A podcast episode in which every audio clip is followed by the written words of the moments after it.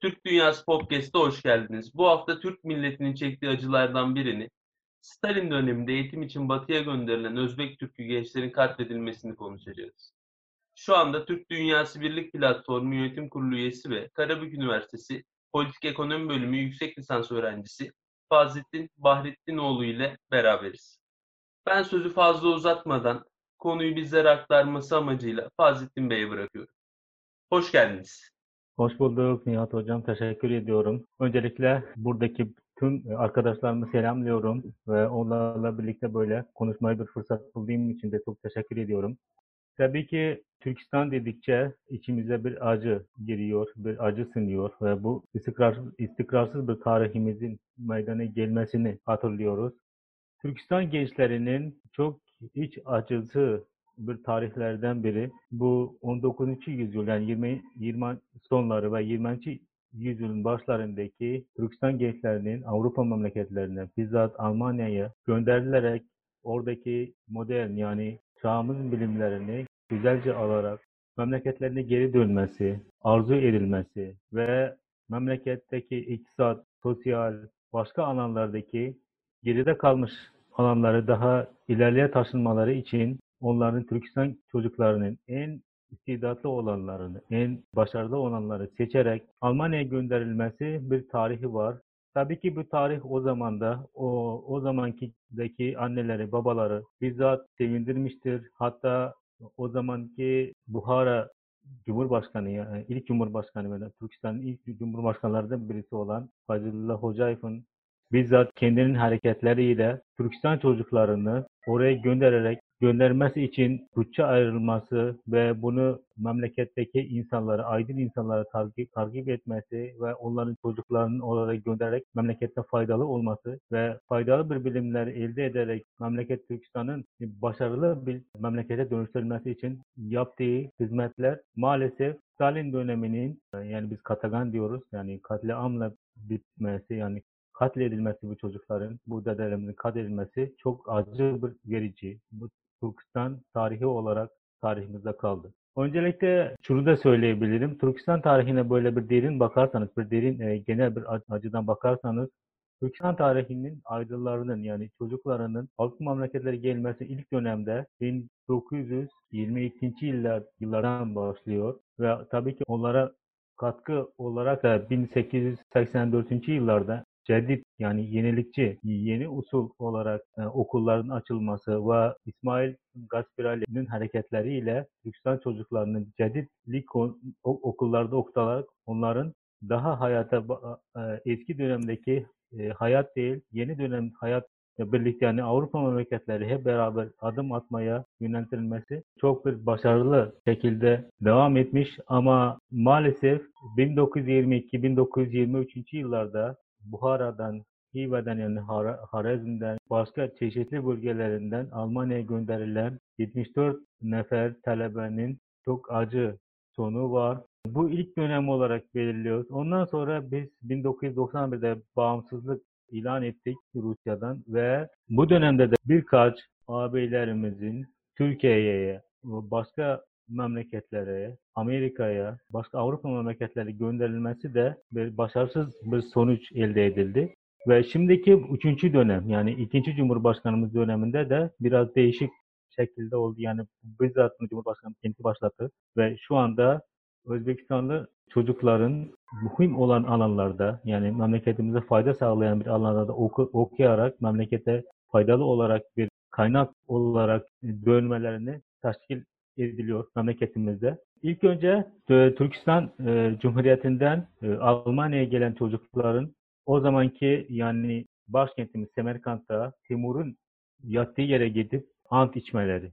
Yani biz hep başarılı bir öğrenci olarak, kamil bir insan olarak yetişeceğiz ve memleketimizi unutmayacağız ve bu memleketimize geri dönerek milletimize sadakatla çalışacağız ve hizmet edeceğiz diye ant içmişler ve bu şu antlarından dolayı memleketine, memleketine Almanya'da okuduktan sonra memlekete dönmeleri hep arzuları olmuş. Ama Sovyet dönemindeki bir problemli mesele var. Mesela bu çocukları casus olarak kabul edilmesi ve onların tabii ki burada çok başarılı olması yani onu da söylemek lazım. Almanya'da çok başarılı olur. Hatta onların o zamanki yazdıkları kayıtlarda yani kendileri için kayıtlarda şimdi araştırılıyor bu kayıtlar. Biz Taşkent'ten Avrupa'ya geldik ve Almanya'da bizi çok çok iyi karşıladılar.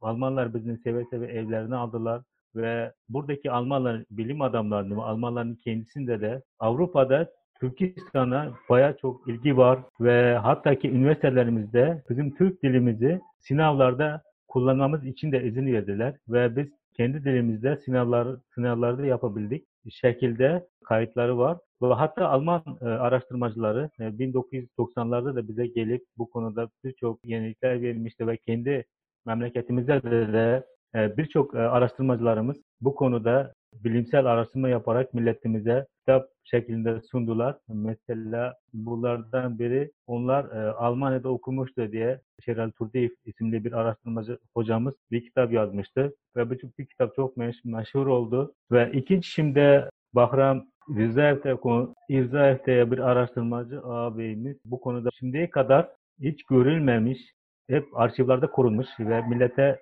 milletten bir şekilde hep korunmuş ve saklanmış bilgileri ulaşıyor ve yavaş yavaş onların acı kaderlerini e, milletler paylaşıyor. Tabii ki bu çok acı verici. Onların sebepsiz katledilmesi çok genç yani hatta diyebiliriz ki o zamanki bilimlerin en yüksek derecede ilerletmiş ve kendini hayran bırakan çocukların memleket memleket için sade bir şekilde gönülden hizmet hizmet için gelenlerin akşam akşam evden götürülmesi ve çocukların çocukların çocukların yanından onların silip get götürülmesi ondan sonra o günden e, hiç kayıtsız kayıp olmaları sonradan 10 sene sonra 15 sene sonra hatta 50 sene sonra onların kayıtları çıkıyor olması çok acı verici bir durum. Hocam şunu sormak istiyorum ben. Bu gençlerin yani bu büyüklerimizin diyelim artık Türkistan'dan Almanya'ya gönderilmesindeki nedenler nelerdi ve bu nasıl başarıldı? Şimdi 1930'lardan bahsediyoruz. O Tabii. yıllar hani bundan yaklaşık 90 yıl öncesi e, bu kadar teknolojik imkanlar yok.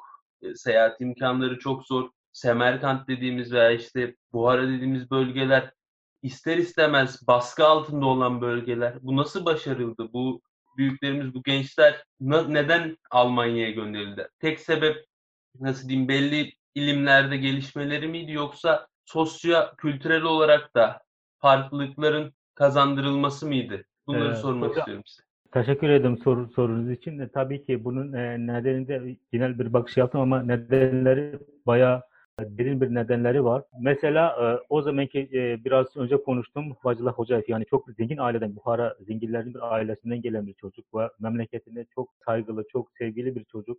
Bir başarılı bir ailenin çocuğu ve genç yaşlarından mesela Sovyet dönemindeki o şey Bolşevik, Bolşevik diyoruz bizler tarihte böyle bir geçiyor. Onlarla Feyzullah Hocayev'in anlaşmaları var. Yani o zaman biz üç tane memlekettik. Yani Hokant Hanlığı, Buhara Hanlığı ve Hiva Hanlığı olarak geçiyordu. Ve bu memleketlerin içindeki liderler o zamanki Beyaz Paşa yani Rusya'daki lider konumundaki kişilerle anlaşılmıştı. Yani buraları pek de o zaman tamamen kendilerini bağımlı olarak kabul edemiyorlardı. Çünkü anlaşmalar böyle değildi.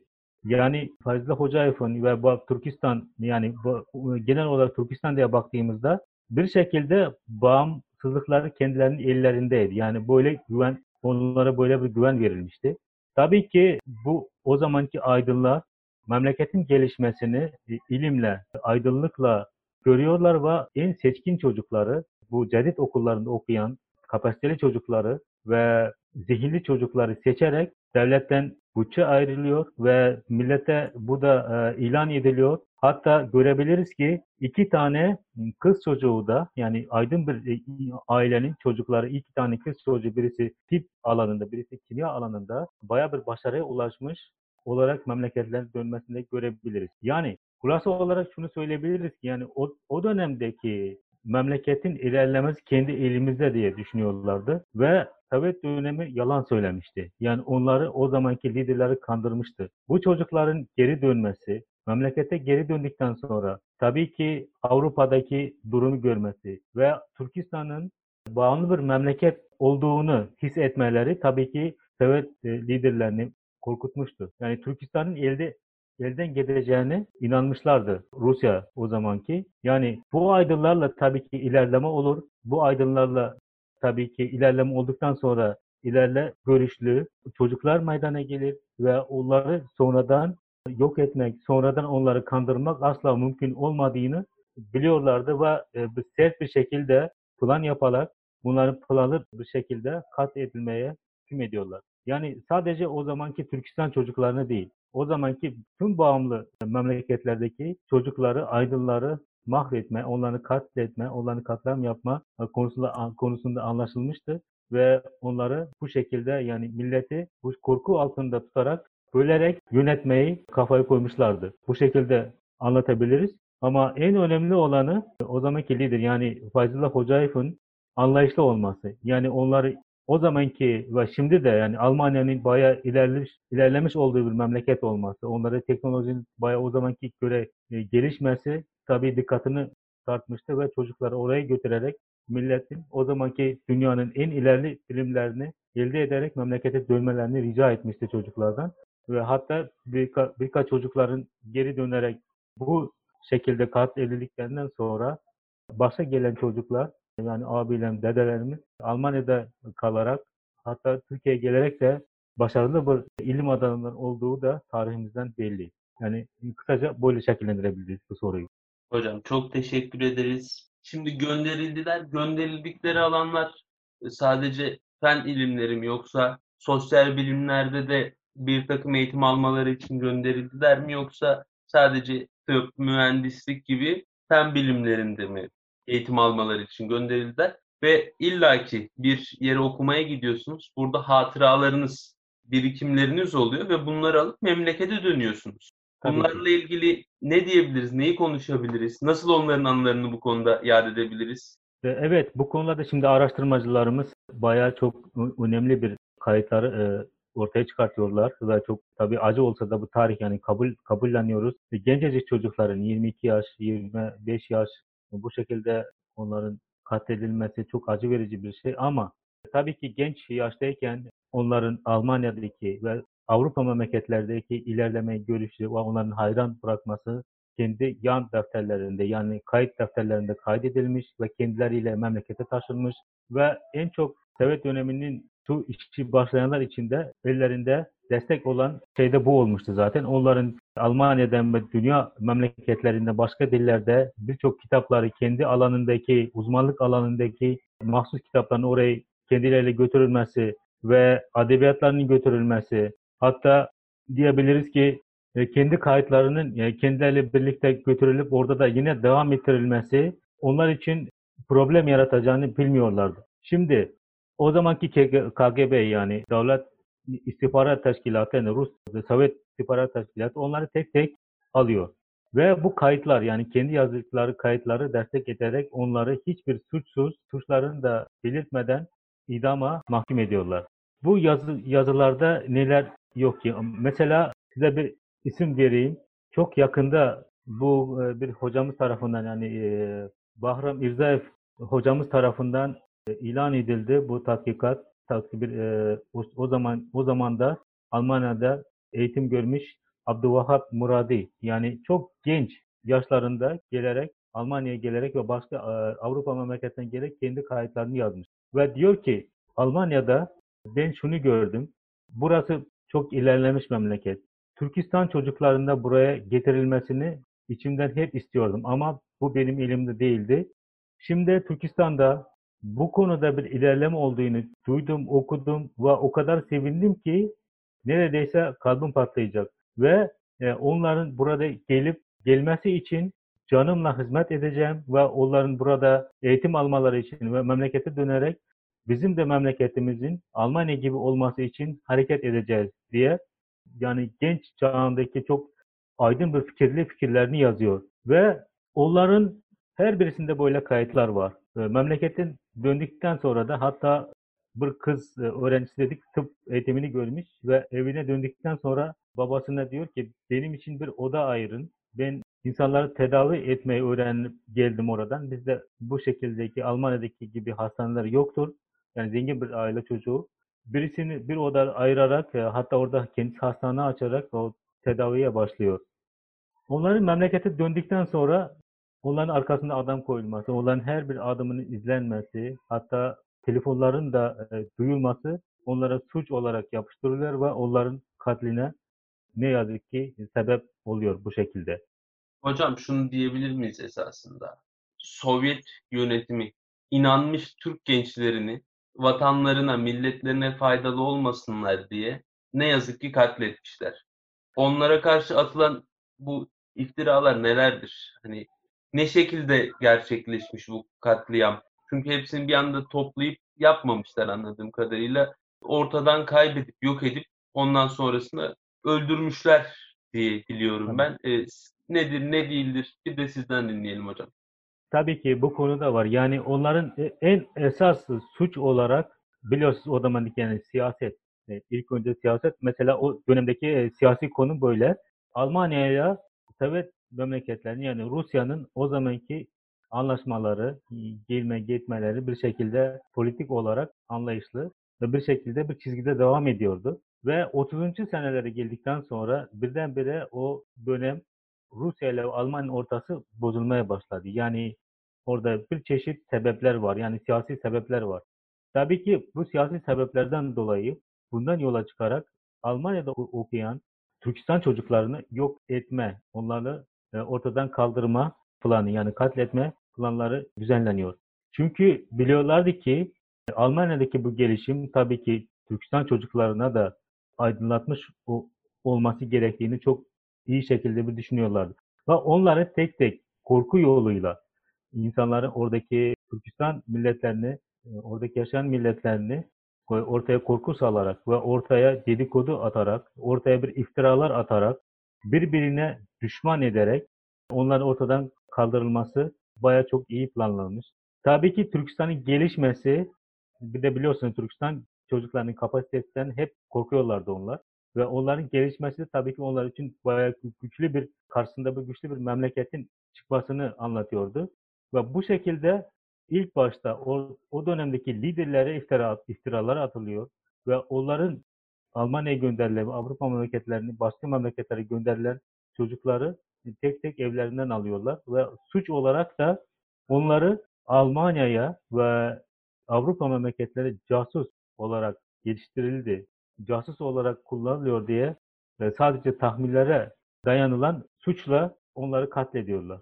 Tabii ki onları tek tek katlediyorlar. Hatta onları hapislere getirdiklerinde onların aralarına başka bir insanları koyuyorlar ki onların ağzından laflar almayı. Yani kimler vardı, kimler yoktu oralarda, daha kimler tutulabilir. Böyle bir gerçekten böyle bir tutum var mıydı? Yani Almanya'da onlar böyle mi yetiştirildi? Onu da kendileri hep e, kuşku olduğu için hiç ispat edememişler ve bunu ispatını bulmak için de çok çaba göstermişler. Ama maalesef bu çocukların hiçbiri yani %99'u kurtulamamış. Sadece bir bayan var. O da Stalin döneminde öldükten sonra kendini e, aklayabilmiş. Üst şekilde e, bir yazışmalar olduktan sonra da kendini aklayabilmiş ama maalesef onun etkileri birçok akrabalarına bayağı etkili oluyor. Onların da işten atılması, hatta akrabaların da millet düşmanı olarak ilan edilmesi çok ağrı veriyor. Esas olarak suç onların casus olarak kabul edilmesi. Yani yok etmek için sözde böyle bir planlama yapılıyor. Hocam peki ciddi anlamda bir yargılama var mı yoksa daha çok politbüronun yönlendirilmesiyle yapılmış işlemler silsilesi diyebilir miyiz? Aynen öyle. Doğru doğru tahmin ettiniz. Kanıtlı hiçbir suç suça dayanan bir araştırma yok. Politbüro'nun o zamanki Troika dedi çok meşhur olan yani üç kişilik bir yargı grubu var ve bu yargı grubu zaten onlar onlar da çok baskı altında ve hep idam cezasını kullanmışlar bunlar için. Ve millete korku salmak için hep Almanya'da okuyan çocukları ve aydınları bir de sadece onlar değil tüm aydınları sadece okuduklarını bildikleri için, yazma bildikleri için, gazete okuyabildikleri için, edebiyat okuyabildikleri için, eskiden kalan mesela bizim şu çok klasik tarihlerimizi okuyabildikleri için yani aydın olduğu için onları öldürmüşler. Onları katledilmişler, onları sürgün etmişler. Sibirya'ya çok ağır dönemlerde çalıştırarak onları yok etmişler. Başka bir suç yok. Stalin'in ölmesinden sonra onların hepsi toplu olarak aklanıyor yani. Hocam peki şunu diyebilir miyiz esasında? Sovyet yö- yönetimi kendi geri kalmışlığını veya Avrupa'yı toplumlarla olan arasındaki farkları kapatmak için ve egemenliği altındaki bağlı ulusları elde tutabilmek için böyle bir yöntem izliyor. Ve bu gençleri asılsız suçlamalarla yozlaşmış iktidar ve yargı sistemleriyle ne yazık ki katlediyor. Hani Stalin döneminin tek katliamı bu da değil benim bildiğim kadarıyla. Tabii Hani tabii. ama e, belki de en bilinmeyenlerinden birisi buydu. Bugün bunu anlattınız bizlere. Eklemek istediğiniz başka bir şey var mı hocam? Hani ben gene sözü size bırakacağım.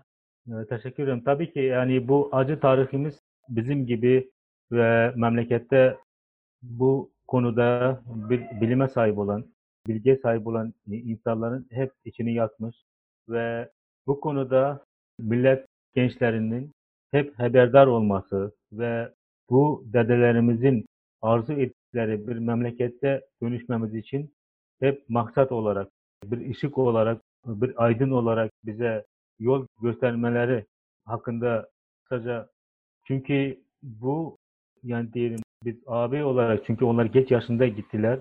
Bir de onları dede diyemiyoruz. Bu acı var. Onları hep abi olarak görüyoruz. Ve bu abilerimizin o dönemdeki işlerindeki arzularını işe çıkartma ve onların arzu ettikleri bir memleketi elde etmek için hep beraber hareket etmem- etmemiz lazım. Ve çok okumamız lazım. Çok bir anlayışlı ve çok bilimli bir gençler olarak memleketimizin ilerlemesi için hizmet etmemiz lazım. Tabii ki bu hep böyle kalmayacak. Onlar da böyle düşünüyordu. Tabii ki Rusya'nın ya- yapmış olduğu o zamandaki Moskova'nın yapıyor olan işleri onları işlerini onlar çok iyi kalp gözüyle ve irfan gözüyle, bir aydınlık gözüyle görüyorlardı. Yanlışlıkları tabii ki görüyorlardı. Gül gelerek tabii ki o zaman bağımsızlık ilan etmeleri çok aydındı ya, çok aşikardı. Ve tabii ki bu yoldan çıkarak onların yolunu kapatmak için, onların e, bu Türkistan'ın tarihini yok etmek için, karanlık, karanlıklara geritmek için böyle bir dönem başlatılmış ve ne yazık ki bu dönemin o zamanki abilerimizin, bu gençlerin tarihi çok yıllar e, hep saklanmış ve şimdi de şimdilerde bize aydınlık aydınlıklara ulaşıyor ve bizim için acı olsa da bir tecrübe olarak hep kalbimize kalıyor. Hocam bir anttan bahsetmiştiniz. Bu abilerimizin yurt dışına okumaya gitmeden önce, eğitim almaya gitmeden önce ettikleri bir anttan bahsetmiştiniz. Tabii, Üçüncü doğru. kuşak Özbek Türk'ü gençlerin de yurt dışına gönderildiğini söylediniz cümlelerinizin en başında. Bu Tabii. gençlerimiz onların ettiği anttan, onların gittiği yoldan mı gidiyor? Hani o konuda da çok kısa bir şey alıp kapatalım istiyorum. Tamam, tab- teşekkür ediyorum. Tabii ki bu konuda biliyorsunuz bizim şu Sovyet döneminde yetişen çocuklarımız dedelerimiz bu konuda çok haberdar değillerdi. Ama bilen insanlarımız, aydınlarımız vardı. Tabii ki onlar da işlerini hep böyle ant etmişlerdir. Ama şimdiki dönem başka bir dönem, şimdi biz de böyle bir açık şekilde ant etmiyorsak olsa da ama içimizde hep bu duygu var. Aklımızda hep bu duygu var. Yani bunları bildikçe biz memleketimiz için, Türkistan için, Türkistan'ın birliği için hep içimizde ve onları bir Türkistan çocuklarının belli bir noktaya geldikten sonra birleşmeler için hep hareket edeceğiz. Önceden güvensiz ya da istikrarsız olarak da düşünüyorduk. Belki böyle düşünen insanlar da daha da çok ama bunun sonucu tabii ki pozitif olarak düşünüyoruz. İnşallah bu günlere de geleceğiz. Yani buraya kadar geldik. Hareket edersek neden olmasın? Antımız hep içimizde. Bu ağabeylerimizin arzu ettikleri bir döneme gelmemiz için onların yani tırnak üstüne söylerim acılarının huzurlu bir e, ruhlarını huzurlu huzurlandırmak için onların ruhlarını gülünç vermek için e, hareket edeceğiz her zaman. Hocam çok teşekkür ederim. Türk dünyasının bütün şehitleri için dualarımız onlarla, onların bizler için gerçekleştirdiği her şeye çok teşekkür ediyoruz. Sağ olun. Ruhları şad olsun diyorum. Evet. Ruhlar şad olsunlar. Bir başka Türk Dünyası Podcast serisine görüşmek üzere. Hoşçakalın, görüşmek üzere. Sağlıklar diliyorum. Teşekkürler. Görüşmek üzere.